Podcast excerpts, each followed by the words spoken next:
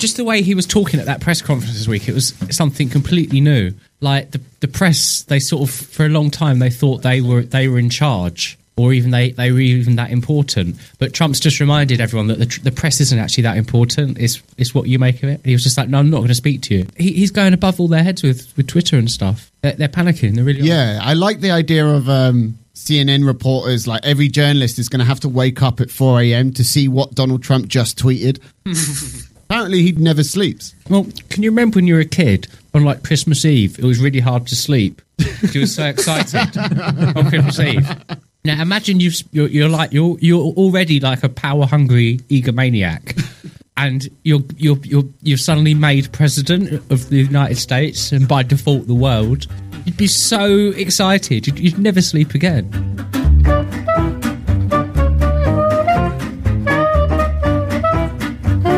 That's what I mean. I think I think I think the sort of like the thing about Donald Trump. It was like the, I made a joke about it, calling it Islamophobia, right? right. But if it's true that Donald Trump is into like water sports and being pissed hmm. on and drinking piss and pissing on people, that's like a sexual thing he gets up to in his spare time. For some reason, you, you're allowed to make fun of someone if they're into water sports. I don't, I, don't, I, don't, I don't think that's acceptable in in our enlightened times. Well, for the record, though, for the sake of accuracy, Yeah. they didn't piss on Trump. They pissed on the bed that uh, the Obamas slept in. So may- I don't know if does that qualify as a fetish. Yeah, of course it does. Watching someone piss. Ladies and gentlemen, welcome to the Tom, Dick, and Hyman Show. We are back. I'm Tom. Joining me today is Tim. Hello. How are you, Tim? I'm good. Happy New Year. Happy New Year. Glad to see you still alive after your bout of pneumonia. Yes, me too. Lamest excuse for not showing up to a New Year's party ever. Well, And uh, joining us live via Skype is Anthony. Hola. How are you, Antoine? I'm good. I'm good. Down by the sunny coast. What are you getting drunk on? Uh, I'm drinking Innis and Gunn, which What? is smooth Scottish beer with hints of toffee, vanilla, and oak. that's Oh. nice. Later on, we'll be talking about what movies we're looking forward to in 2017. We'll also be asking the question of what does Jeremy Corbyn have to do to get a bit of respect around here. But kicking us off is a man who dominated the headlines in 2016 and looks to do so again in the new year. Yes, of course, it's the madman, Donald Trump.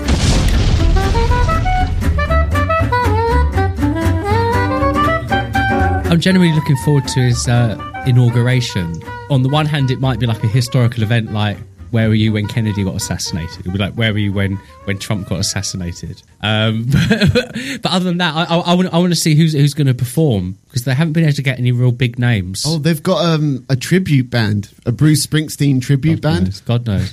What I was That's secret- pretty weak. what I was on. secretly hoping though, I was secretly hoping they're going to uh, bust out Kanye West. Yeah, because he, said- he said he would have voted for Trump. Yeah, he went He said he doesn't vote, but if he did, he would vote for Trump. and he visited him, didn't he? Soon after his mental breakdown.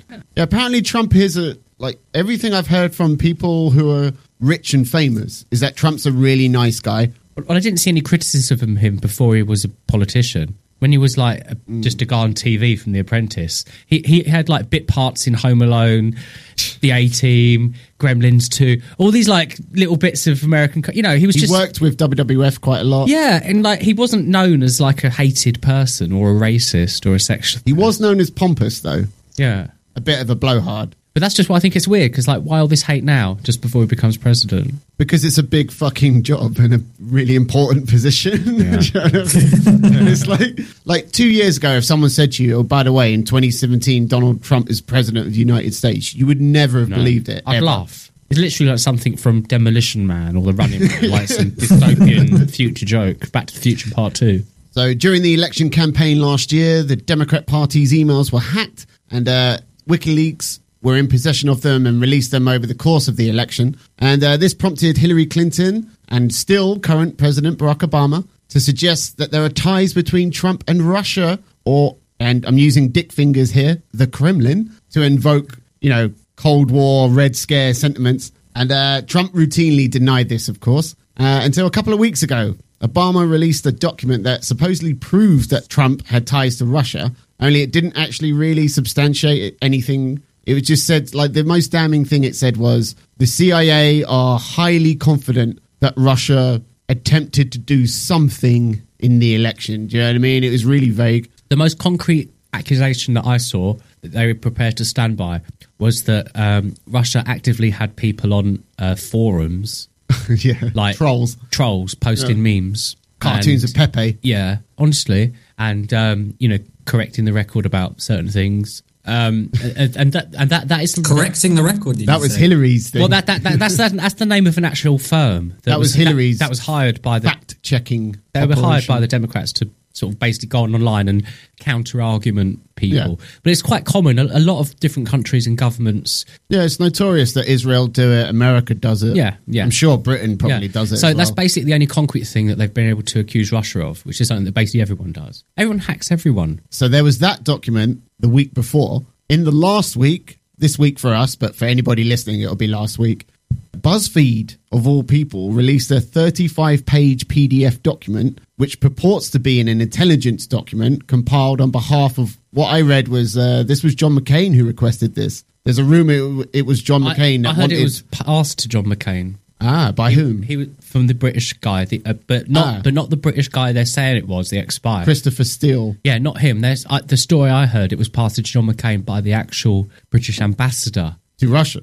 Yeah, Oh, because what I've read, I love I love being able to say conf- um, controversial stuff like that online with no comebacks. Yeah. hopefully. no, no one's fact checking us. But what I read was John McCain or someone in the Republican Party requested that a document be compiled that was basically just a, a dirt sheet on Trump, like any kind of dirt you can find out, put it on this document, and then show it. Uh, John McCain handed it into the CIA, which is uh, a bit worrying. They're meant to be on the same party, aren't they? They're meant to be on the same side, McCain and Trump. So, uh, Most of the Repu- most of the Republicans don't seem to really want to get behind Donald Trump anyway. yeah, they want to destroy him. It looks like. Yeah, So, uh, pretty much. So yeah, the document itself, I'll leave a link in the description of this podcast if you want to read it for yourselves. It was basically like a collation of just all kind of rumors revolving around Trump and any possible ties to Russia. Hmm. Now, did anybody have a little look at this document? Well, I didn't have a look at the document, but surprisingly, guys, I've actually got an exclusive clip that I saved on my mobile phone. It's only like five seconds long. I'm just going to play a quick bit for you. Give me a sec. I'll get it out of my pocket. Ivan! No, no. Niet, niet. no, you see, yeah, that, that's how easy it was for, for me to fake it. Um, I, I, I don't, I don't think uh, there's anything substantial here, to be honest.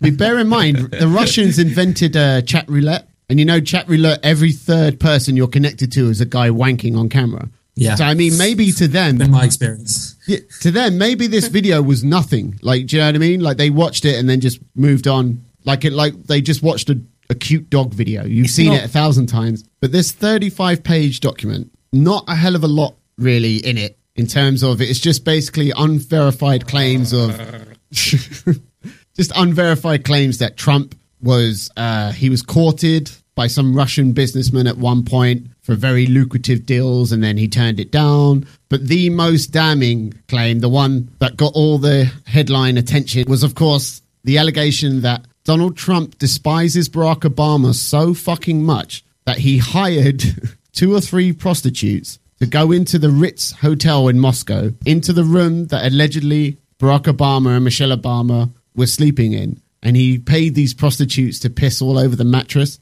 hence Pissgate. Now, everything in this document is completely unverified. It's not proven. And BuzzFeed gave a weird justification for why they published it. They were like, yeah, we knew that all of the allegations in it are completely unverified, but we just thought we'll publish it and we'll let the public decide for themselves whether or not they think it's true. Do we think it's true? Do we think Trump hired prostitutes to piss on Obama's bed? I actually think this whole thing is just irrelevant. I, think Tim kind of said before, it's just the personal, you know, if that's what he's into, that's what he's into. The truly shocking things that Trump has done, he's already done. Some of the things that he said hmm. on the campaign trail, about 10,000 times more shocking than whether he paid some prostitutes to piss on a bed. I've got I got the feeling that these days any sort of sexual scandal doesn't really like the people don't really care. Like, I think people are actually really Yeah, quite really. Liberal these really- days. Where it comes to like, oh, you sleep with prostitutes, well, who gives a fuck? As long as you're not a politician that says no one should be able to do X, and then you're caught doing X. Yeah, I think I think everyone's like a filthy pervert now because of the internet. so like standards have dropped considerably. It just also seems weird. It's like if you hate someone, like why would you integrate that into a sexual fetish? Mm, Do you know what I mean? Like if you're feeling sexy, you don't want to think about someone you really hate. Yeah, like Obama is not bothered by I the don't know. fact. It's just me. I don't know. I, I- give I- the ideas, man. I suspect though, but I suspect Barack Obama and Michelle Obama don't give a shit that No. yeah, it's not the bed they always sleep in. Yeah, how many people have slept on that bed? You know, it's kind of But I mean, this is it's the most damning, the most sensationalist claim, but it's also the one that's the least plausible. And it's uh, if it turns out that it's not true, this works beautifully for Trump because he can turn around anytime someone accuses him of something of some sort of scandal. He can turn around and go, "Oh look, do you remember those Russian prostitutes pissing on Obama's bed? Do you remember that? You remember how it was all bullshit? It was it was hashtag fake news." So he's got a kind of way that he can always deflect Yeah, but I suppose pissing aside, the general narrative was that maybe the Russians would have some sort of leverage. What do they call it? Compromat over him. yeah compromising materials. But they don't. How do you know that? That's the whole. That's the whole. I think the only compromise. I think the only compromise thing they have is the opportunity to like do business and make a bit of cash on the side, probably. Not now. and that's why he's happy. Why not? Not going to happen now, is it? Why? Well, one, he's becoming president for the next four years at the very least. Yeah, but they might do a bit of business together. Two countries. I'm sure they will afterwards. I'm sure Trump's going to build several golf courses and hotels in Moscow afterwards. Like I say, BuzzFeed had weird kind of justification for publishing it because the this document was making the rounds. It's been making the rounds for the last several months, so even before the election. But uh, most journalists, or well, all other journalists, decided they weren't going to publish it because they couldn't verify any of the claims, right? So uh, BuzzFeed were put on the back foot by Trump. Trump actually successfully, almost successfully spun his way out of it completely by changing the story. The narrative was obviously about what a fucking weirdo he is for getting prostitutes to piss on a bed. He changed the narrative to why are BuzzFeed releasing this? This is yellow journalism. They're lacking in integrity. And it almost worked. Like CNN and BuzzFeed started attacking each other for a little while. His BuzzFeed said, um, well, look, CNN referenced the story. So really it's their fault. But I've got the clip here of Trump accusing CNN of being fake news. You're attacking us. Can you give us a question? since you're no, Mr. President-elect. Go Mr. ahead. President-elect, since you are attacking No, our news you. organization, Not can you. you give us a chance? Your organization You're, you're attacking terrible. our news organization. Your organization Can you give us a chance Let's to ask a question, sir? Go ahead. Sir, can Quiet. you state can, Quiet. Mr. President-elect? Go ahead. Can you state she's asking a categorically question. Mr. Don't be rude. President-elect, can you give us a question? be rude. You're attacking us. Can you give us a question? Don't be rude. Can you No, I'm give not us a you question? a que- Can I'm you- not gonna give you a can You question. can you state categorically? You are fake news. Sir, Go ahead. can you state categorically that nobody... No, Mr. President-elect, that's not Got appropriate. applause. President Obama So yeah, Jim Acosta of CNN there. I mean, to be honest, he was being a little bit obnoxious. Why not though? Why, why, why should CNN have any sort of credibility and platform if they're not actually telling the truth about things? Like a lot of people forgot this, but in um, Gulf War One, so like 1991 or whenever, CNN was famously caught out faking a news report where they were pretending to be like on the outskirts of Baghdad under threat of chemical attack, Yeah. when instead they were on the roof of the CNN building in California with like a blue screen Yeah, I remember ducking this. and pretending there were bullets going off. The whole their whole approach to, to things, and they're they're so obvious bias in a certain direction. It, it makes things like that easy to believe that they are completely fake. There's half a dozen videos on YouTube of it happening in the last year. Anytime someone started talking ill of like Hillary Clinton or um, uh, if they like say they said something positive about George Zimmerman, Okay. you know the guy who shot Trayvon Martin. Like if they what start, is there as positive to say about George Zimmerman? like say if they tried to defend him, do you know what I mean? He's he's a good shot, you know, He's a very accurate. I don't know. He was like two feet away. Yeah, oh, but he was a moving target. He was running know. away. Oh, in his back. Oh god. Is this not part of kind of comes with the territory of being a president? I mean, when when President Obama was kind of inaugurated around that time, the whole birther movement sort of started, mm. Shortly which Donald after, Trump yeah. himself was part of, which he's now rejected, obviously. Do you know what's awful And, about this? you know, is Trump resurrected it. Isn't this just something that kind of you have to deal with as being a president? I don't know because I mean uh, I agree with you. Like the Republican strategy, obviously, was we're going to block and object to anything and everything Obama does, and I think the Democrats are going to do the exact same thing, which is kind of fair enough, right? Because you know Republicans did it eight years ago; they've been doing it for the last eight years, but then it's just it's a downward cycle. It's just going to keep getting worse and worse. And it's already, we already had the government shut down a couple of years ago because everything is so gridlocked. But I mean, Well, at least now the Republicans have the um, the House of Representatives and the Senate. They've got a majority, so yeah, but none of them like Trump. he's the only show in town.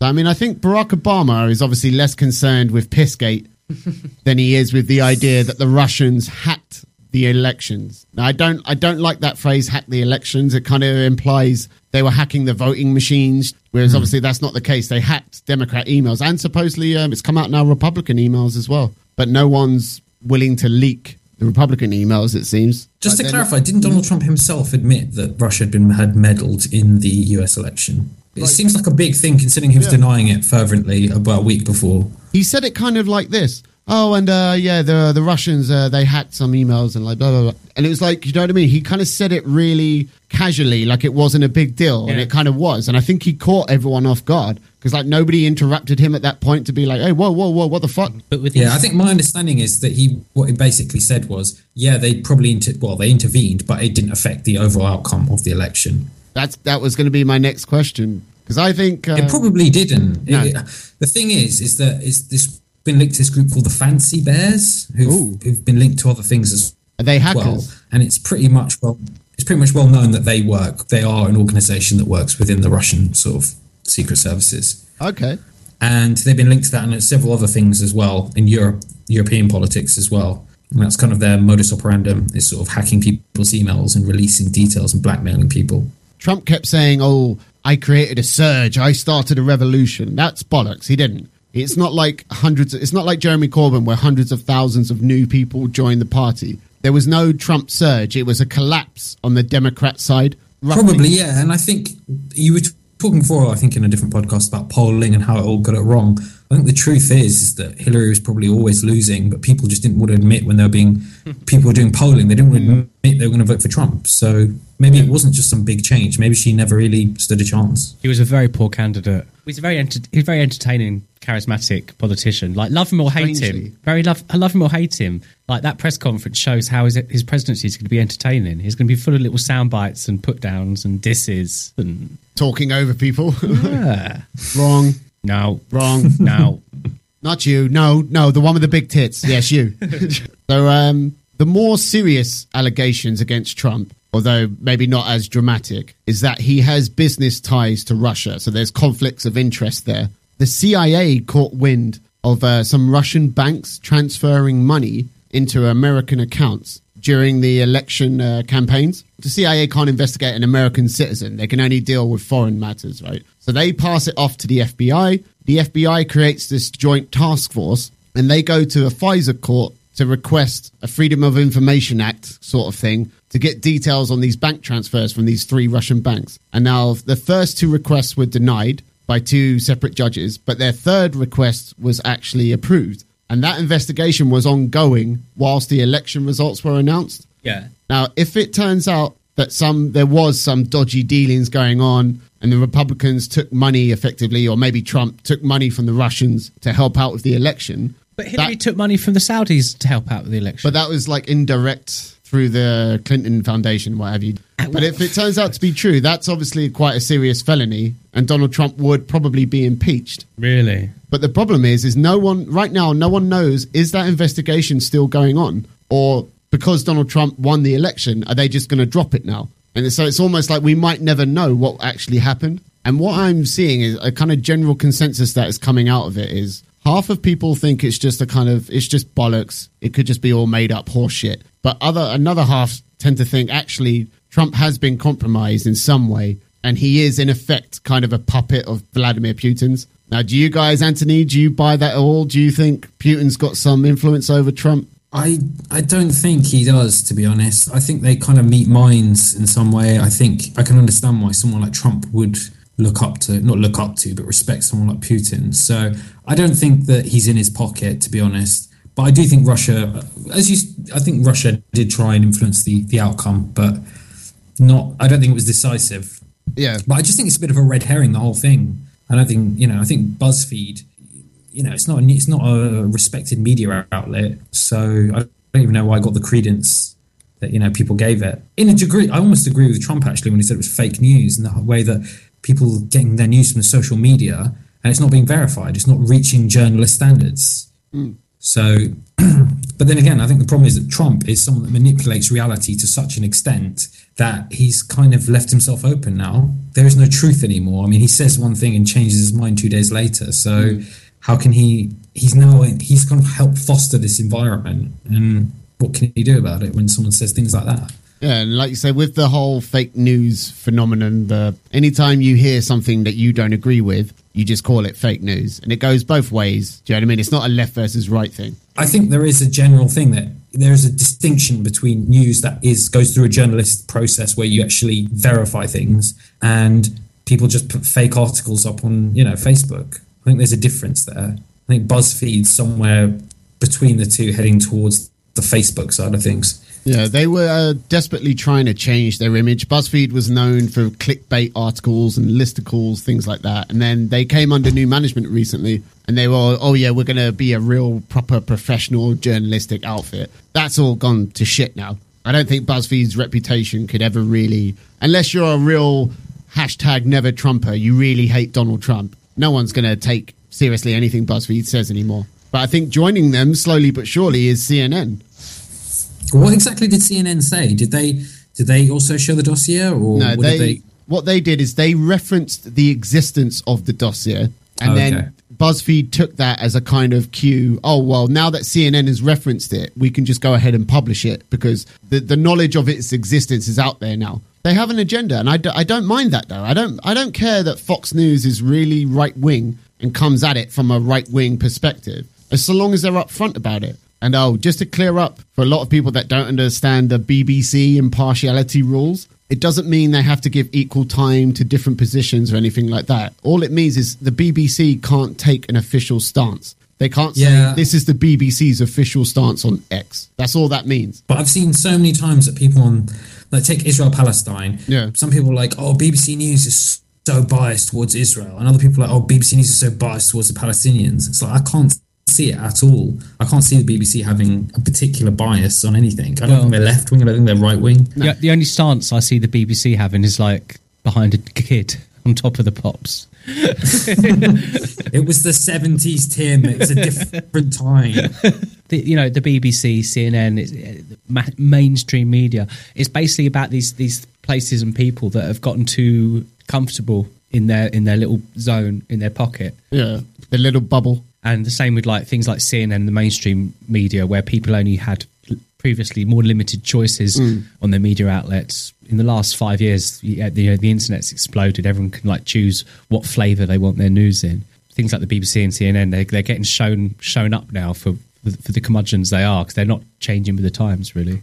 I don't think they're doing anything different from what the bloggers on the internet are doing. But the difference between someone like CNN and say, uh, what's his name, Paul Joseph Watson, you know, the Infowars guy, is CNN has a whole shitload, millions and millions of dollars worth of resources, and they have connections. Like they have like important people's phone numbers. But internet bloggers don't have any of that. So it's like why you would decide between the two. Oh, the internet bloggers are the ones who are getting closer to truth. Do you know what I mean? It doesn't make any sense to me. It makes sense to me because the difference is between Paul Joseph Watson and the CNN anchor is that Paul Joseph Watson is allowed to swear. he can say words like fuck and bastard and things like that. And Instant credibility. it gets, if not credibility, it gets people involved in it. They, they see, oh, an emotional attachment. This guy's really into it, so it must be true, you know. But that's not a good thing. Well, maybe the BBC should start doing that. We should have Moira Stuart going tonight, news at ten. These fucking cunts who robbed the jewellery store earlier today, like that. Do you think Donald Trump is uh, what a Russian might call a pozlezny durak, Yeah, totally. Da, what does that da, mean? da. uh, useful idiot? No, I think he's his own man.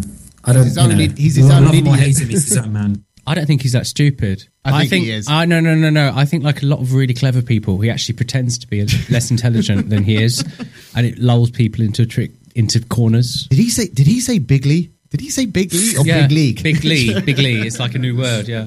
No, I think he's he's a lot more intelligent than people give him credence for. I really do. I missed the question actually. Sorry, I had to go to the toilet. I was just talking about like, is he a puppet or is he just a basically a clown? And that Putin's taken advantage of, of the fact that this guy is kind of rocking the boat to such an extent that Putin can actually lay a couple of eggs here and there that are really, at the end of the day, quite insignificant. But because of Trump, this kind of tidal wave of chaos that hmm. he's bringing, Yeah. Putin can ride it a little bit. He can surf along it a little Well, bit. so he's he's not a puppet and he's not a clown. Maybe he's like a clown puppet.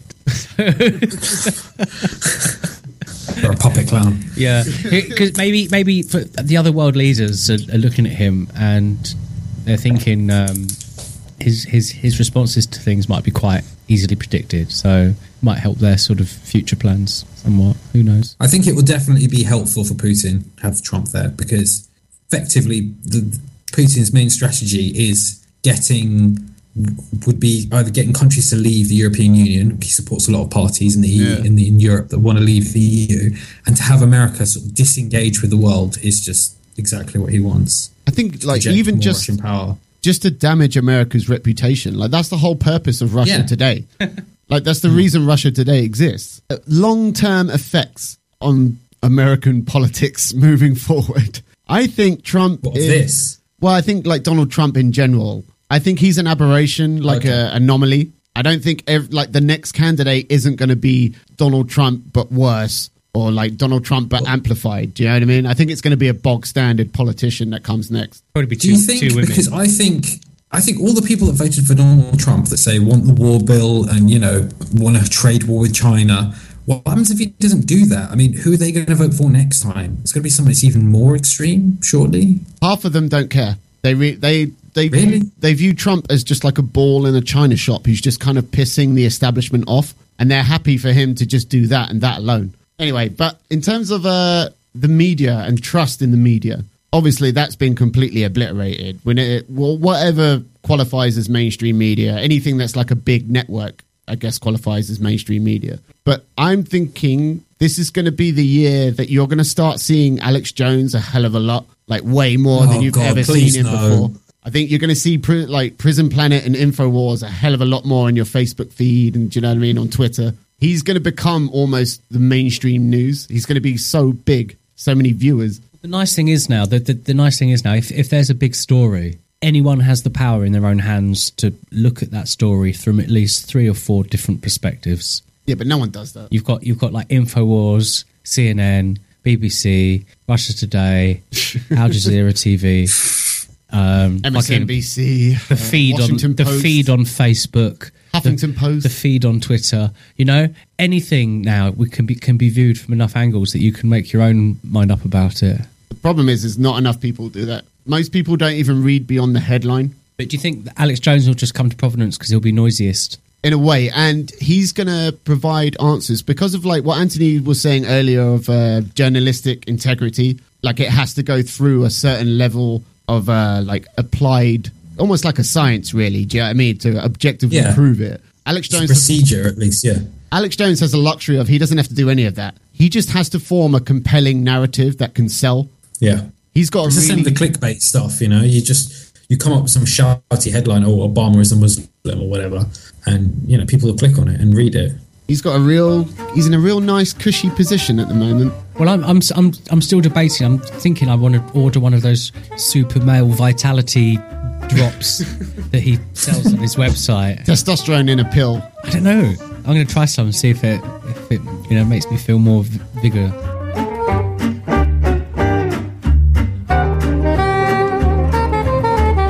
Right, so people like to draw parallels with the rise of Donald Trump and Jeremy Corbyn, although the only lurid allegation against old Jezza is that he once slept with Diane Abbott.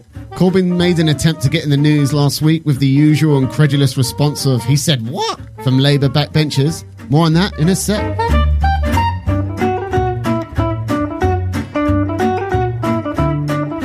It's a new year and a new Jeremy Corbyn. It came out last week that Corbyn had agreed to a new media slash PR initiative whereby he would adopt some of Donald Trump's tactics when dealing with the media to help turn around his abysmal poll ratings. Well, at least he could get a new jacket. he still did, he he, still looks like shit. He did, he got a new blue Oh suit come on! You sound like David Cameron with your dick in a. or David Cameron's mother. What tailor do you go to on. Jermyn Street? He bought a new blue suit that he wore to his first uh, PMQs. And then everyone, they criticised him because it wasn't tailored properly. yeah, I know, it was He's kind a of man of the workers. He's not going to be. He's not comfortable in a suit. So, so what else is he, what else is he, is he going to do that's Trump like? Well, basically, the way that Jeremy Corbyn plans to be like Donald Trump is, you know how Donald Trump attacks the media, Yeah. and the media always attacks Donald Trump. Well, that's he's kind of got the same thing going on there with Jeremy Corbyn. Anytime Corbyn does anything, the media, the press immediately come out and attack him. And so he's saying, I'm going to be like Donald Trump, and I'm going to try and spin whenever the media attacks me, I'm going to deflect it back on the media. Because Donald Trump has actually been quite successful in doing that. Yeah, and and Corbyn is an anti-establishment. I'm using that word again. Sorry, but he, he is he is an Yeah. anti anti the established order Yeah. type sort of person. Um, so in that way, he's he is like a sort of very polite version of, of Trump. He's more anti-establishment than Trump is, for sure. But he's but the difference between him and Trump is whereas whereas Trump is very sort of futuristic ideals. Futuristic.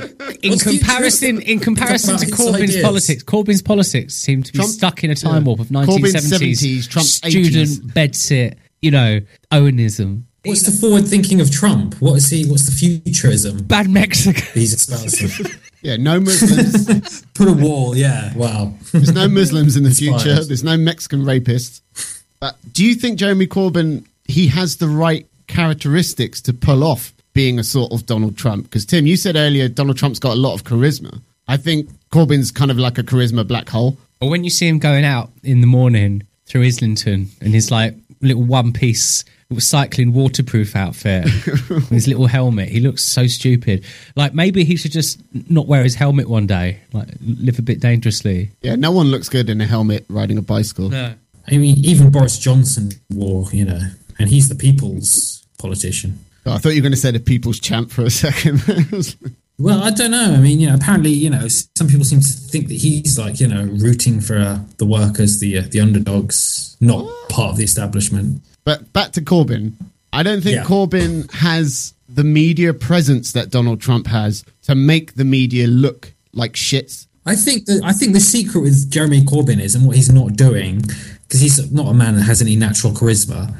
He needs to get a bit angry. You know what I mean? He's the kind of guy that's probably spent a lot of time on demonstrations and debates, but he doesn't doesn't come out in front of the camera. He needs to get a bit angry. You know? Yeah, I agree. A bit of fire come out. Because He's- I, you know, I donated fifty pounds to his uh, election campaign. No. This was Yeah, I remember you saying this yeah. was back when he was like two hundred to one odds to even just make it to the end, let alone win. You you, should, know you should have bet that Yeah, fifty pounds at two hundred to one. I? Yeah, yeah, I would have. Yeah, I should have. fucking given it to him. But I got hustled because I was watching Corbyn. What I saw of Corbyn was him at rallies. You know, like you mentioned demonstrations, Anthony, right? Yeah. He did get angry at the rallies and the demonstrations. He had a bit of fire in his belly. And even, uh, I remember even Peter Hitchens was like, he looks like a leader when he's at the rallies. But when he's at the dispatch box, he's fucking useless in like PMQ. Do you know yeah, something's I mean? not translating across. So I don't know why. well, he's I got hustled. he he needs to be more he needs to be more um, uh, forthright and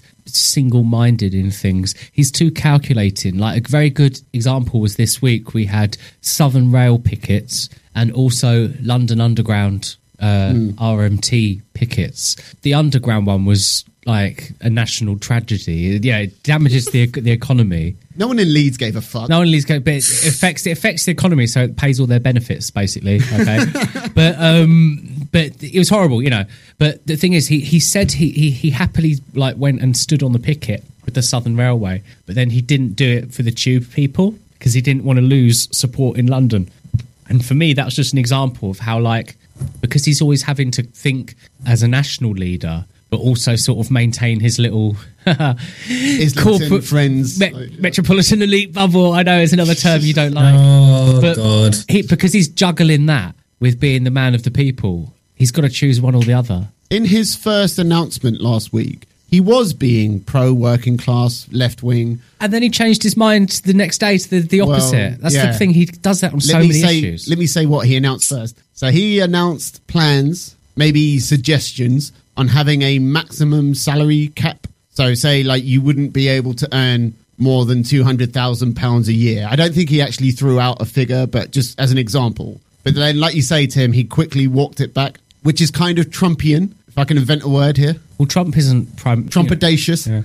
but but like but like but like Trump, like like Trump, Trump Trump will be in power in a few days' time, Mm. hopefully. And Corbyn, uh, he isn't going to be prime minister anytime soon. So, like like Trump, they're both in the same position at the moment where they can say things and then backtrack. Maybe when Trump's Trump's, in, maybe when Trump's in power, he won't have that luxury of Hmm. backtracking. So that's different. He won't. He won't have that luxury. But but Corbyn will still have that luxury, but he's got to stay away from it and just be much more determined and single tracked So yeah, um, and get a new coat. But Corbyn, like I say, he walked back from his statement on a salary cap in favour of uh, a pay ratio scheme, Right. whereby say the um, pay ratio scheme. so say for example, if the CEO, uh, if the lowest paid worker earns a certain amount per year, You've got the CEO, CEO, for example, Yeah. can't earn more than like say two like 20 times what the lowest paid worker gets paid and there Hmm. are some companies that do that not many in britain i think in uh, like scandinavian Europe, yeah. countries you get it some charities do it obviously for like obvious reasons to keep costs down i mean it's not a case of like it's completely unworkable scheme and even though it's a kind of uh, dirty word at the moment it's a popular if not populist idea Yeah. Whereas on the, the, the on the other hand, uh, a salary, a maximum salary cap is completely unworkable. It's unrealistic. It's not enforceable in real life because companies can always offer people benefits, bonuses, cash in hand, things under the table, and it's also anti-competition as well. This is the capitalist stance, though. And Jeremy Corbyn, obviously, he's not capitalist. No. So, I mean, it's like for Corbyn, that argument is a little bit moot. Do you know what I mean? He's trying to, he wants a different order anyway. So saying like, oh, well, you know, yeah, if you do this, people won't, you won't be able to attract talent, that kind of argument. I don't know. I don't know if we have the counterfactual universe where we can say, oh, well, look, look, they did it in that universe and it didn't work. But we did- shouldn't be so dismissive. Like Jeremy Corbyn wants a new world. But he effect. needs he needs to do it in smaller steps. He needs to Yeah, but this do isn't that. first. I don't think it's that big a step. I mean, the salary cap would be kind of radical, I agree, but he's already walked back from that in favour of this pay scheme idea, which I don't think is outrageous. Do you think, in in his own way, he deliberately says and talks about these things which are unobtainable, just as a way of like bringing them into public conversation and Yeah. consciousness? So, i in that way, he's probably you know doing quite a good thing. Because someone has to do it. And like you say, you can't jump to the new world overnight. Maybe that's how he justifies it to himself, but there's still no excuse to like have a shabby coat when you've got that much money. Would you be willing, say you uh, you became unemployed and you were looking for a new job, and uh, a company offered you a job and they were saying, oh, yeah, we operate under this ratio pay scheme whereby whatever you earn as like yeah i'm i'm assuming you're coming in at the lowest level here tim Yeah. but like whatever you I've got earn, I've got no shame. I've got no shame being a minimum wage man. the ceo can't earn more than like 50 times what you're getting paid Yeah. does that appeal to you in any way makes no difference to me because, i- i- like you say, when it boils down to it, you, people call it a capitalist system, but it's not. It's, it's a it's a survival system. You take the job if it's available. If you needed the money, another word for that would be exploitation yeah. take advantage of desperate people But the, to be honest, the sad truth is they're not really desperate because I I'd say it's arguable now that in this country it's, it's a valid possibility or choice. You can choose not to work in this country if you don't want to, and you won't go hungry. You won't be homeless. In America, depends how shameless you are i think in yeah, no, but in America, if if you just choose not to work, you'd be homeless soon and hungry. But over here, there is a safety net, um, so it's not really exploitation because people do have the choice to stay at home and watch Jeremy Kyle. The annoying thing about the safety net, though, is I agree with you in principle. It's much better to be poor in Western Northern Europe than it is America. In right? England, that's why everyone in the whole world comes But here. the thing is, working class people tend to not be aware of what benefits are available to them. But just psychologically, uh, it's good to work. Because I was out of work for a few weeks, and the first week is fine, it's fun. But then after seven days of waking up with absolutely nothing to do, yeah, you get depressed and you start going online a lot more. You start visiting conspiracy theory websites a lot more, and you start thinking about maybe Michelle Obama is a dude. Okay, I'm going to play a clip of Jeremy Corbyn now. He's talking about Britain being a really unequal society, becoming increasingly Well, the gap between rich and poor is widening. widening at a rate of knots Yeah, it's every day. ridiculous. All right, here we go. One of the proposals that you've given this morning that might be very appealing to some of your, uh, many of your supporters is the idea of capping income. Now, do you really believe that in this country people should be told that they can earn no more than a certain amount?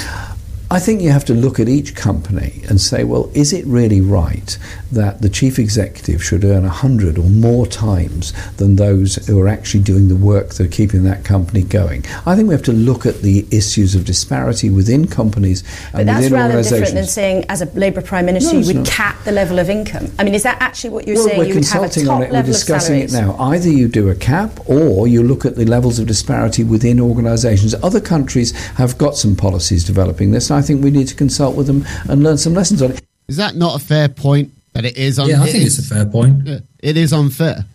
Well, Yeah, no, I agree. I don't think a cap is the right way to do it. I agree with Tim on that. It's because it's not workable. Most most you know people that own companies get paid dividends. They get paid. They're not employees. So you know, there's so many different ways that we could adjust our taxation system. But a cap, I don't think would be the right way. Because there is actually enough money sloshing around to give everyone like a few hundred pounds every year. Um, but we spend Well, yeah, it, that's the other we spend idea, it on, yeah. on rubbish, you know, instead. Um, but but that's I think that's. But the point is, that's- is actually, even if you give people a load of money and they go and decide to just waste it on stuff, go buy themselves a PS4, well, that's actually good for the economy. Yeah, it's still You know, if it it. does come back into consumption, then it, you know, it, it's not necessarily a bad thing. But there's more of an ethical problem, I think, about just giving people, you know, a lump sum of money.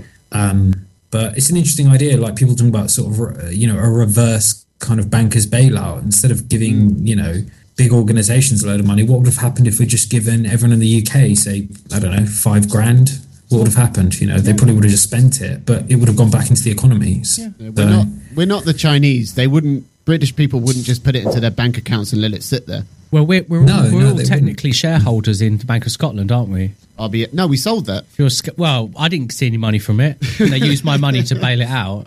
Well, that's an interesting idea actually, because there was a book that came out. Um, it caused a bit of a stir. I think it was a couple of years ago. It was called Capital, kind of uh, named after, I guess, uh, Karl Marx's book Capital.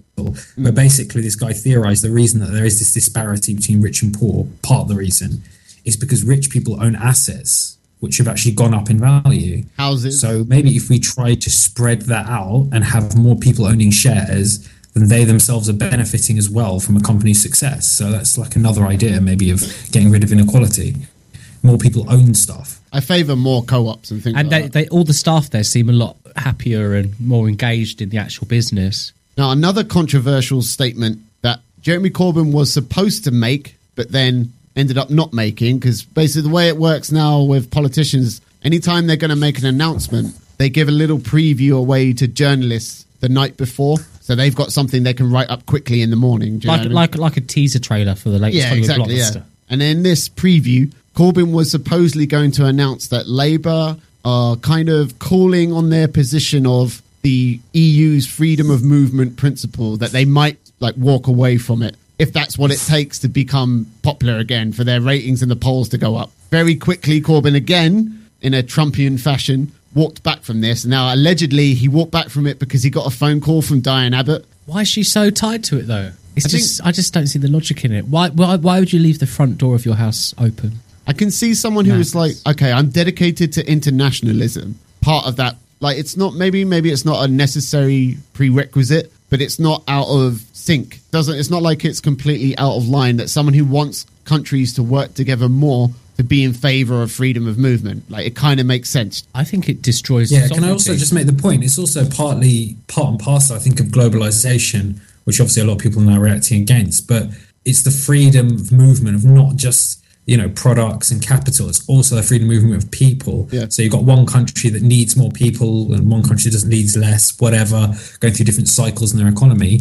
More that people can move around, the more it benefits us all. So there is this sort of economic theory as well to it that that kind of works. But obviously, you couldn't just have everyone in the world going wherever they want. That just wouldn't be practical. I think that's what we're getting though. Because, I mean, to me, I make a distinction between freedom of movement of labour. So, say uh, Britain has 10,000 structural engineers, but only 5,000 vacancies. But say somewhere like in Germany, there's another 5,000 vacancies. Okay, well, half of those 10,000 British structural engineers will work in Britain, the other half goes over to Germany. It makes sense. Like the allocation of resources makes sense there Yeah. but it's turning into economic migration where someone who lives in a relatively poor coun- a comparatively poor country will want to move to a comparatively rich country and they will use the freedom of movement to be able to do that and they'll be able to pick whichever country they want to go to. and the majority of them will pick the same country. And if there's a narrative that says this is the best country to go to, yeah, Yeah. definitely. so, and that, that leads to problems because that isn't fair. It's not fair on Hungary. Yeah, I think part of the problem with immigration is it's the whole debate's been stifled for so long that and so taboo that people the debate hasn't happened and people haven't really put forward actually the pros and cons of it. It's just been something that's been pushed under the carpet and people have reacted negatively now against it as though it's some kind of conspiracy. I mean, like overall GDP goes up, I think, roughly 1% year on year, uh, thanks to immigration. Yeah, but th- like that is an argument. Okay, But it's an why? economic one. But exactly, why? Why are the only arguments for anything, not just immigration, but all sorts of different policies? Why is the only uh, positive argument that's ever given for things an economic one? It's like okay, we can make forty pounds more every year. Why? I know the answer. Tell me. I think I know the answer. I'm speculating. Well, not really. So I can get married. But I think here's why the economic argument is viewed and treated as like the trump card. Boom, there it is, debate over. It's because politics is sort of dead. We live in a world where it's kind of a zombie politics where the actual political philosophy side of things is kind of died off and it's more just about monetarism. It's more about just you just manage the economy. That is the role of politics, manage the economy so everything goes through the economic argument lens because there's nothing else. That- this is why I support Corbyn. He's expanding what's called the Overton window. The Overton window is like um, it's the idea that there's a limited range on any given topic of acceptable opinions. So, like, what the debate could actually be about is limited to only a couple, like one or two things. Even though there's actually there's a wider conversation to be had on it. and absurdities and things like that. Yeah, but I mean, I get like you you try and shrink the Overton window to keep out the really the crazies, Yeah. the real extremists. Yeah, you know what I mean? yeah. So So it's it's gone like- too far now. What it's got? It's got too small, too narrow. It's got to the point where anyone who's even like remotely right wing is considered like pure evil. It's gone like it's too much. I think it was that way, but I think it's actually started to slide the other way slightly now.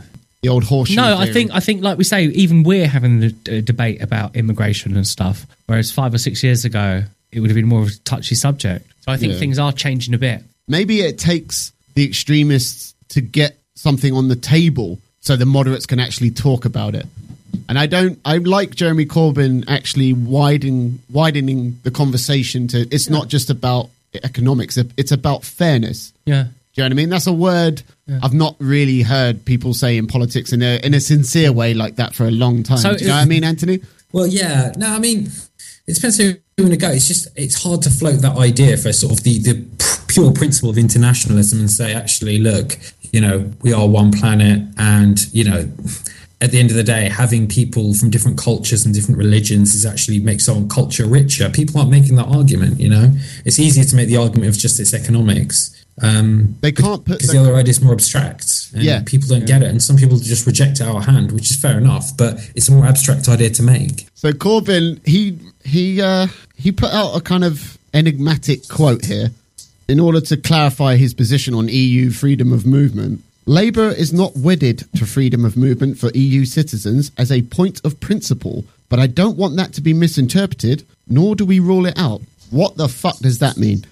no i'm confused Exactly. And I think Corbyn was confused when he said that. It means please don't vote UKIP Yeah. because that's basically who they've got to target. Yeah. In, in, in the, the north and heartlands of Labour that aren't their heartlands They're anymore. losing votes to. UKIP. Like I said, but he, he, in Trumpian fashion, he walked back from this statement saying, oh, well, really, what I meant was I want a fairer immigration system whereby an employer, and he named Sports Direct here directly, hmm. of we don't want dodgy employers exploiting migrant workers. And he wanted a reform to the immigration system in that sense. Like he put a progressive kind of polish on it. Okay. Do you know what I mean? He's obviously a hypocrite because he obviously buys all his clothes from Sports Direct. but Where, where's their geography teacher section? no, I'm talking about his like cycling onesies. Anthony, do you think it's a smart ploy by Corbyn here to try and get Labour involved in the immigration discussion, but like I say, with a kind of liberal bleeding heart slant to it? it's a tricky one because it's a really hard spot for labour i mean i think ed miliband had tried to sort of get over this back in the last general election really quite badly. And I remember they were printing out mugs and stuff like, "Oh, we're going to get it right on immigration," whatever the fuck that means. But I think it's a tricky one because I think his natural instincts to be much more pro-immigration, but he's also probably thinking the mood of the country post Brexit is quite anti. So I think uh, you know I think he needs to be a little bit more you know clearer and a little bit truer to what he believes in this rather than pandering. I don't think it will work. I, I think he's obviously trying to do something to undercut the fact that Labour are losing votes to UKIP. But I think if you if you really were concerned about uncontrolled mass immigration or even just immigration in general, why would you not vote UKIP? Why would you vote Labour instead of UKIP? Well, because a lot of those traditional voters are people that are might be people that feel quite strongly about workers' rights and you know traditionally see Labour as their home. And fundamentally, UKIP doesn't have that tradition. I mean, they've started to try and spout some of that stuff, but if you look back at everything that Nigel Farage has ever said in his career, he's you know he's a Tory through and through. You know, he hmm. doesn't he's not a people he's not a man of the workers. You know, he's somebody who talked to in the past about basically getting rid of the NHS. So you know, would you trust that party? You know, just because you happen to agree with some of the stuff on immigration.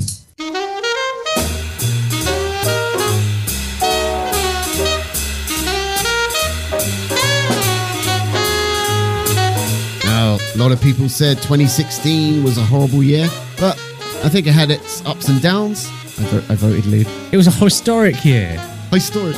Historic year. I think the year, I think the year had its ups and downs, like any other year, really. And uh, just like that, there are good and bad movies in any given year. With that in mind, let's talk some movie.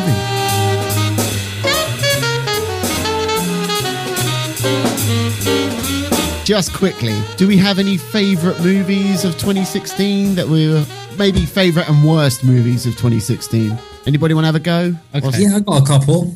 Go on, Ant. It's going to pain me to say this because it's a superhero movie. Um, but Suicide Squad was absolutely awful. That was going to be one of mine as well.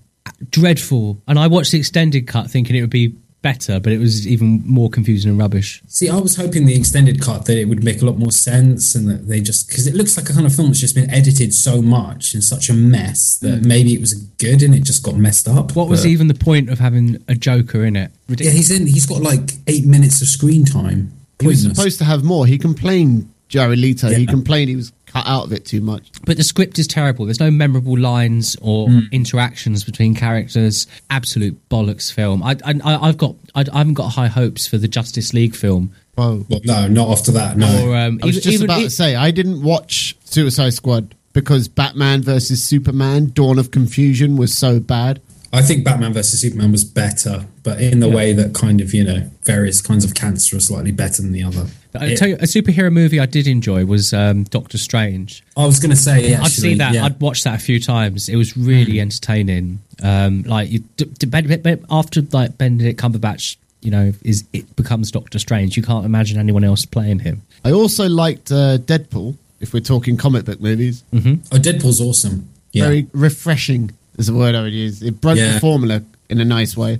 definitely. But I think the prop, the only thing with Deadpool is I wanted to like watch it with Vanessa, but I just thought she's not going to get half. If you're not into comic book movies, I think you mo- you you miss a lot of the references. It's fine for me, obviously. I'm a bit of a geek in that regard, but I think some a lot of it might be over the head of some people that don't really follow action. You know, the kind of hero movies. Although Deadpool in itself, it does take the piss out of some of the tropes of. Oh, definitely. That's films. exactly why. I love the line where he talks about, "Oh, here we come, here we go. She's going to do a superhero landing. She's going to do a superhero landing. Yeah. boom. Yeah, she's done one. You know, Did either of you guys see Green Room? This is a really. Yes. Yeah, I saw it. Hyman and myself love this film. I thought it was good. Is I that mean, got it was. Patrick Stewart in? Yeah. Yeah, he's a And, uh, racist. I almost It's a bought racist it, Picard. but I didn't know that. I'm going to buy it. It sounded good. He's a mumbling racist. yeah. Is I he an mean, I like American? the is he is he like a but it did southern blow- accented American Not really, no, No. but he's like. or Shakespearean? You get the feeling he's quite a well educated guy, but he's a neo Nazi. And so he's he's really he's left with no one else to befriend other than like ill educated, slack jawed, yokel types. Yeah, he's what I mean? quite intelligent, eloquent, and yeah. I thought that was really good, starring the late Anton Yelchin. Yeah, didn't he die? He got run over by his own car or something? Yeah, I never. I thought it was funny as well at first, but it, it turns out it's an actual fault with the car. Like the handbrake doesn't work properly. Yeah, I did like that movie. I did think it was good. Uh, what about uh, The Big Short? I like that. That was really early 2016 in the UK. I think it might have been 2015 for Americans, but I've read the book, but I haven't seen the movie. But book- I saw a bit of the movie, and I thought it looked like they because it's something really hard to visually put across when you're talking about things like different layers of uh, credit and stuff like that. And I think they kind of did that quite well. Has that got Christian Bale in? yeah. Yeah, yeah. I know the one you're talking about. Oh, The Revenant. Did we like The Revenant? Um, I watched it. I I did enjoy it. I felt it was a bit a bit overlong. It could have been a bit shorter, but uh, Two hours 40, I think it was. Yeah, yeah. But uh, yeah, great, very gritty, and you sort of felt like you were out there in the the woods. Tom Hardy was amazing in that film. Yeah, cool fight at the end as well. Yeah, My worst film of 2016, Sausage Party. Did anyone see? I have No, seen it. I've I've only seen, the trailer. Anthony, you've seen it. I have, yeah. What did you uh, What did you make of it? I was disappointed. I still thought it had some laughs in it.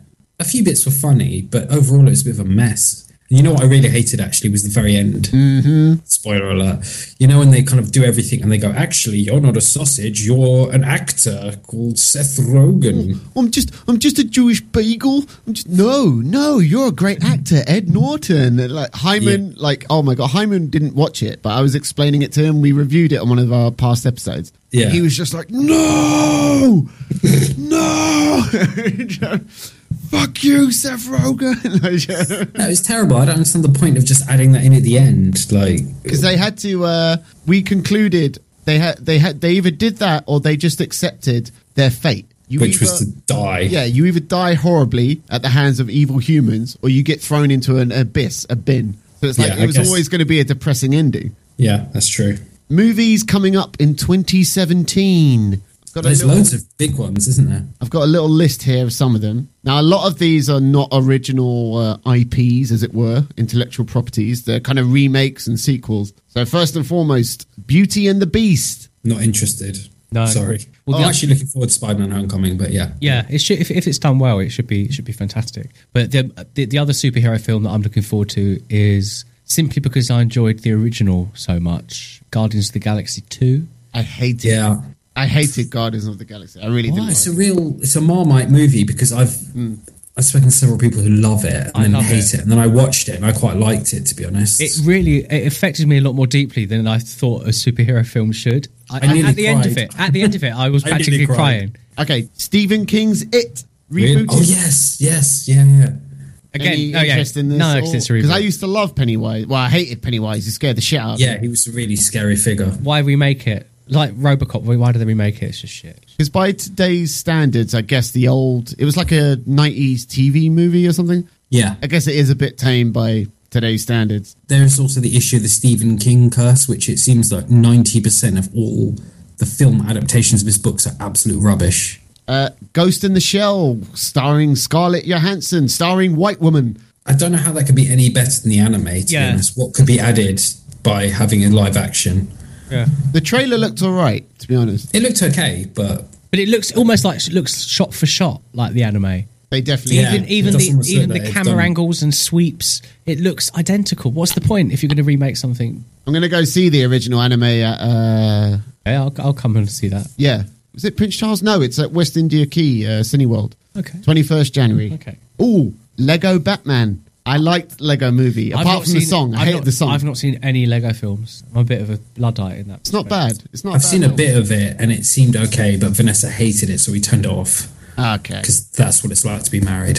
so that's a no to Lego Batman. Oh, one I'm looking forward to: The Founder with Michael Keaton, the story of uh, McDonald's, how McDonald's heard became a that. franchise. Okay. Yeah, I've heard about that. Like apparently, the guy who turned it into a franchise didn't invent McDonald's. It was two brothers who had a small little fast. They invented fast food as a concept, but they were only open two days a week or something like that. Idiots. And he kept trying to get them to franchise out, and they wouldn't do it. And then he basically stole McDonald's from them. Serves them right.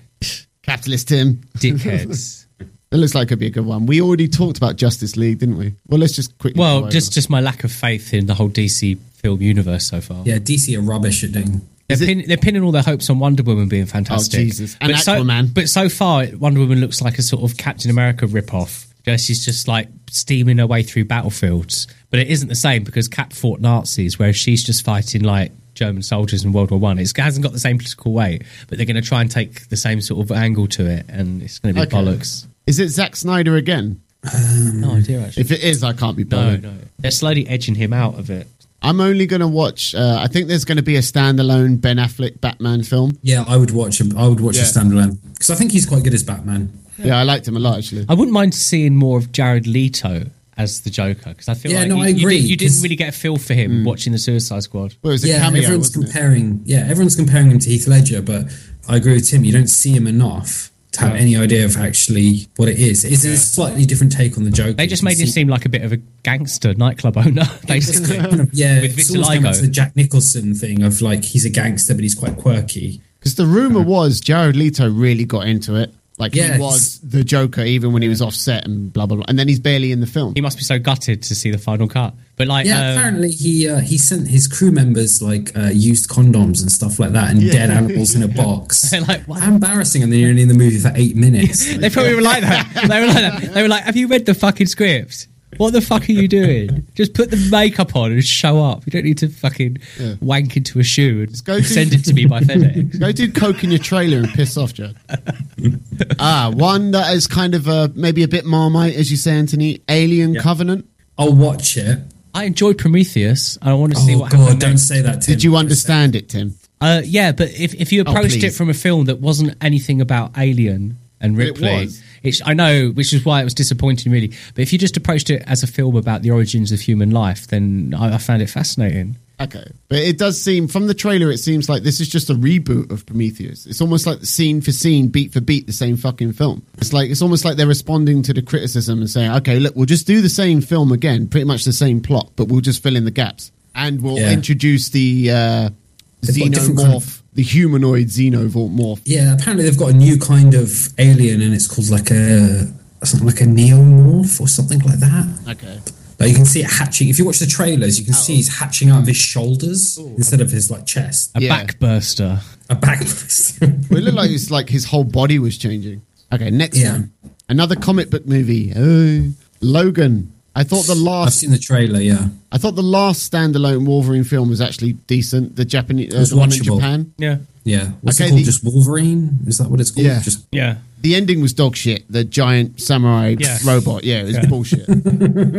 and he's like, he, his thing, the like, guy's face like suddenly turns really young at one point. when his but these little, like, these little wires come out of his hand and then go directly into Wolverine's hands. Like, Yeah. It was such. Uh, There were some cool terrible. sequences though, like the bullet train sequence was cool, where he's on the Yeah, roof like sliding around. yeah, one I'm looking forward to in a way. Uh, Kong Skull Island. Okay, I want to see. Really? This is going to be the setup to the fight with Godzilla, and I want to see. I want to see that again because the last one, the I think it was like made in the fifties or sixties. It was such campy bullshit. Like I think Godzilla did like a flying drop kick at one point. I want to see like a little bit more of like a serious film, and where they're both six hundred meters tall and whatever. I'm on, I'm alone on that one. All right. Kind of, yeah. I'm not really. A f- I didn't like the the original, not the original original, but I didn't like the previous movie about King Kong. It just didn't really do anything for me. Oh, the You know, the what's one his with name? um, Jack Black and yeah. he's the director? The, it- was it that? Was that? It was it was Peter Jackson. That's Yeah, it was. Peter Jackson, yeah, Lord of yeah. the Rings guy. He tried to repeat Lord of the Rings epicness, and it just didn't really work. Again, it was like two and a half hours long, and they spent far too much time on Skull Island. And Oh, Trainspotting Two.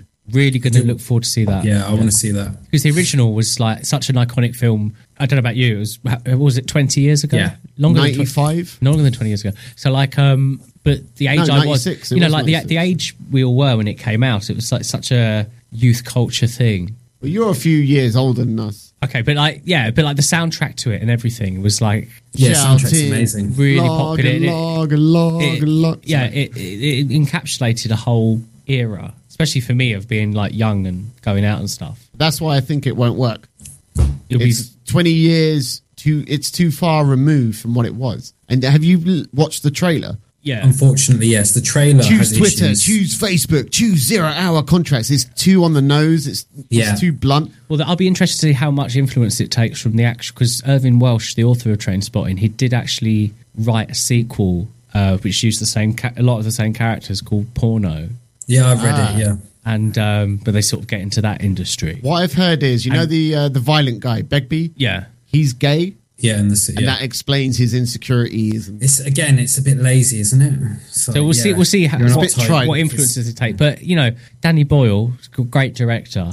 Yeah. and um, Yeah, that's true. we'll just see like how how it knits together. Like one of the big powers of the first film, it felt very subversive because it didn't glorify drug use in any way, but it didn't condemn it too much either, and it made it a very entertaining. By the end, I illicit, think it did. illicit sort of film. By the could- end, he's he's choosing life, not drugs. but it, but it, it it allowed you to have sort of the experience of taking drugs Yeah, it showed Without drugs actually, could be fun as well, even if without, there's a negative without side. actually the, the hangovers, you know, and Hmm. come downs afterwards. So I think that's why it appealed to a lot of people at that time. So Yeah, I think the trailer itself, if you look at it, part of the the only problem I had with the trailer was, and this goes back to a video I think I sent you a link for before about sort of intertextuality. Do you remember that that link I sent you? Yeah. they're they're appealing too much to shots from the first movie. It's too much like, oh, do you remember that scene in the first one? Well, we're doing it again, and it's like, why not just You do your own, stake your own claim rather than just saying, hey, we're going to do that again. And Do you remember you another liked scene. this? Do you remember you used to like this? You liked the Millennium Falcon. Do you remember that? Hmm. It's no faith in in moviegoers.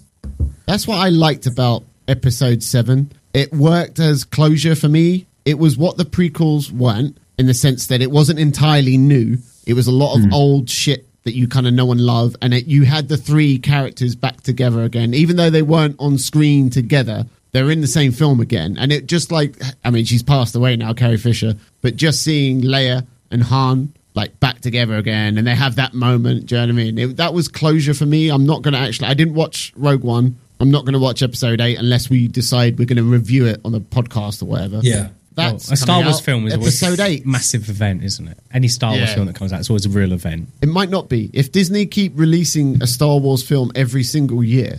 It's going to get tired. They might diminish and dilute their brand. Yeah, But anyone looking forward to Episode Eight? I'll see it. Not really.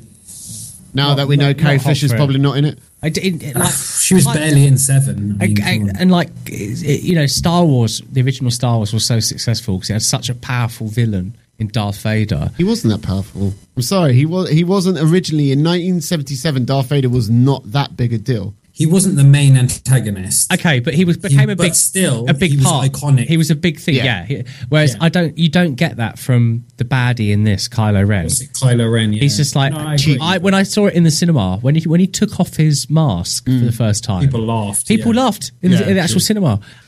Did we mention Guardians of the Galaxy 2 already? Uh, we mentioned Yes. Guardians of the Galaxy very one. briefly. We talked about the fact that I think me and Tim said that we liked the first one, but we I didn't didn't. really talk about what we think is going to happen in the second one. I guess. Yeah. What are you uh, hoping for in Guardians 2, Tim? Well, Who's Star Lord's dad?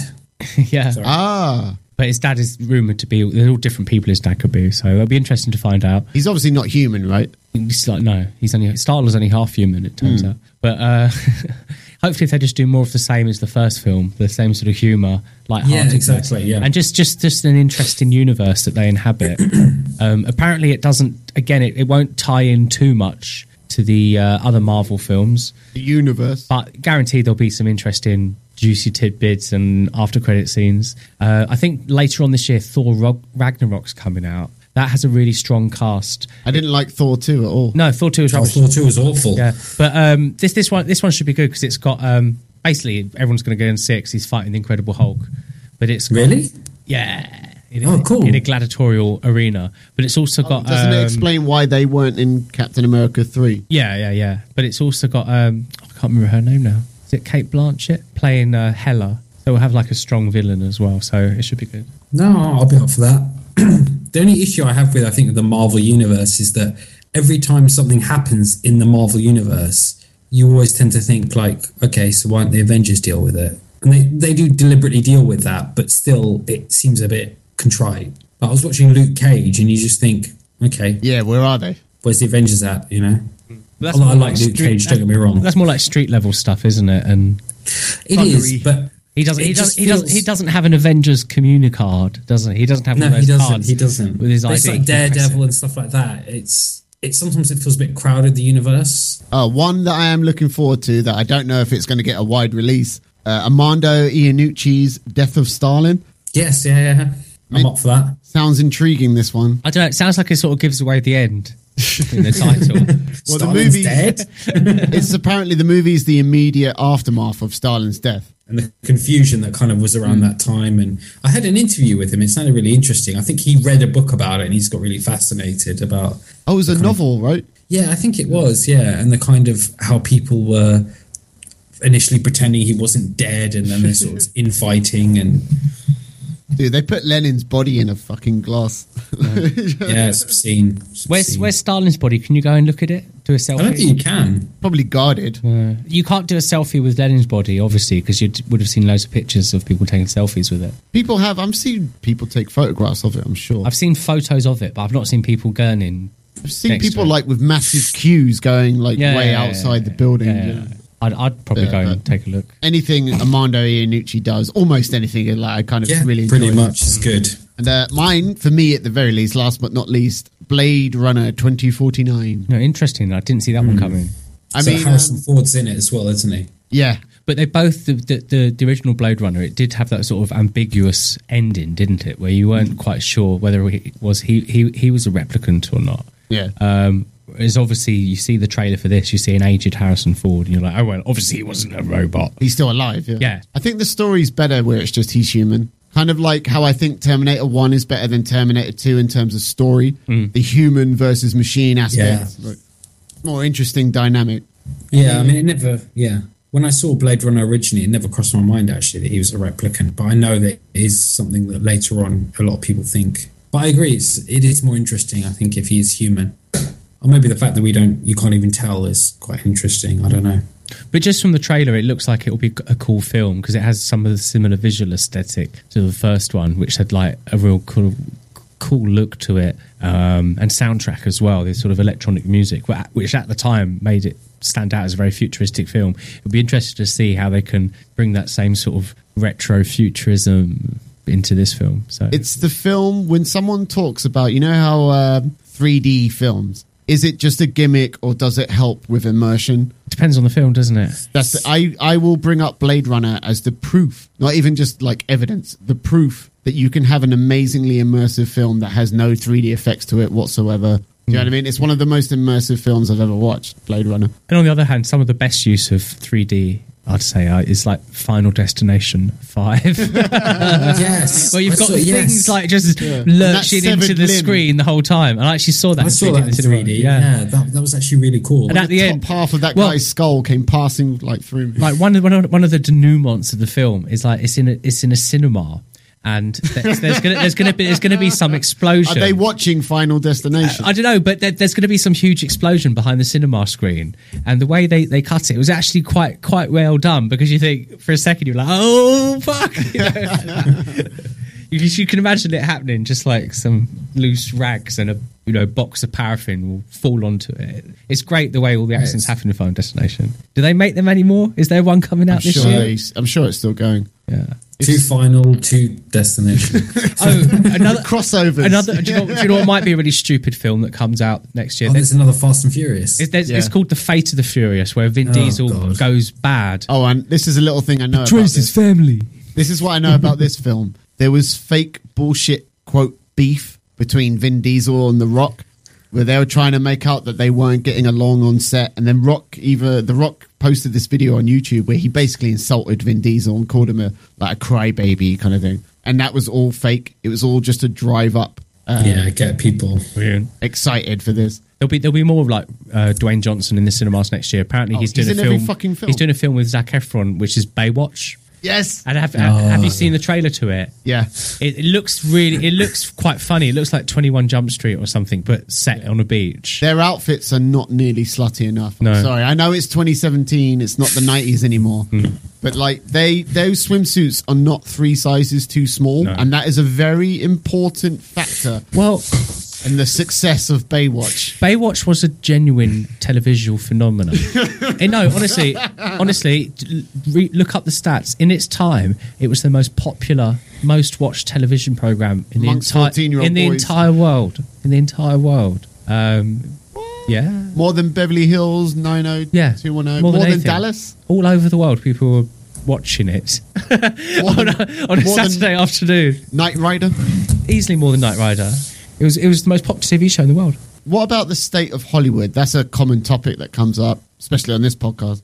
Hollywood films in general, are they Well, a lot of them seem very agenda driven. Like a lot of what we talked about are sequels and reboots. Right? Yeah, Yeah. it's a definite conservatism and kind of going with what's easy. You know, it's the same with TV shows. I watched Lethal Weapon, the series, the other Oh, day. what? I didn't even know that existed. Yeah, it's it's Lethal Weapon, and you know they don't try and make it different in any way. It's literally just the same, except more crazy. Is he? um well, he's southern. He's like Is it's the same thing. He lost his wife, but you know he's. But is he's- he? You remember the difference between Riggs in the first film and the second? he was like proper second- psycho in the first, and then in the second he'd kind of tempered down, like I have a family now. Yeah, yeah, Is well, he in this more one, the first movie or the second movie in the TV show?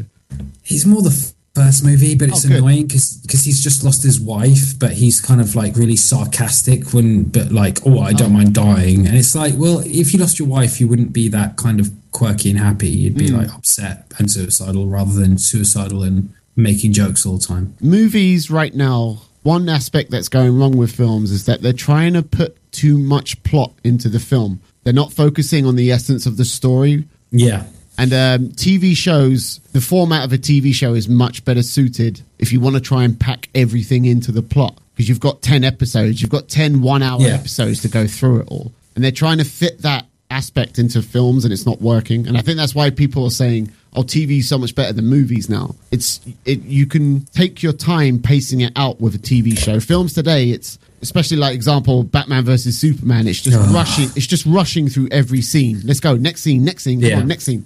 So I think I expect 2017 to be another year where TV is considered much better than movies. That's my way of wrapping that up.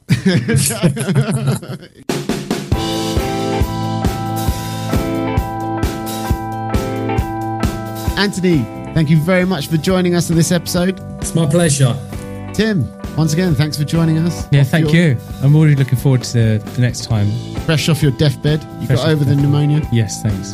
But the world, the world will be a completely different place by the time we do, we do our next podcast. If, gonna- if we get a new president, By the time I've edited this, we still Trump, might not. Trump might be impeached. Yeah. Ladies and gentlemen, thank you very much for listening. That was the Tom Dick and Hyman Show. Like us on Facebook, follow us on Twitter, follow us on SoundCloud. You sound so passionate and convinced. Slap that like button. I hate that the way YouTubers say that now. Don't forget to subscribe if you want to smash. see more videos. Donate money to my Patreon account, but it's kind of it's for people who aren't too big to beg for money, why I did. Nah, I haven't got a Patreon account. Ladies and gentlemen, goodbye.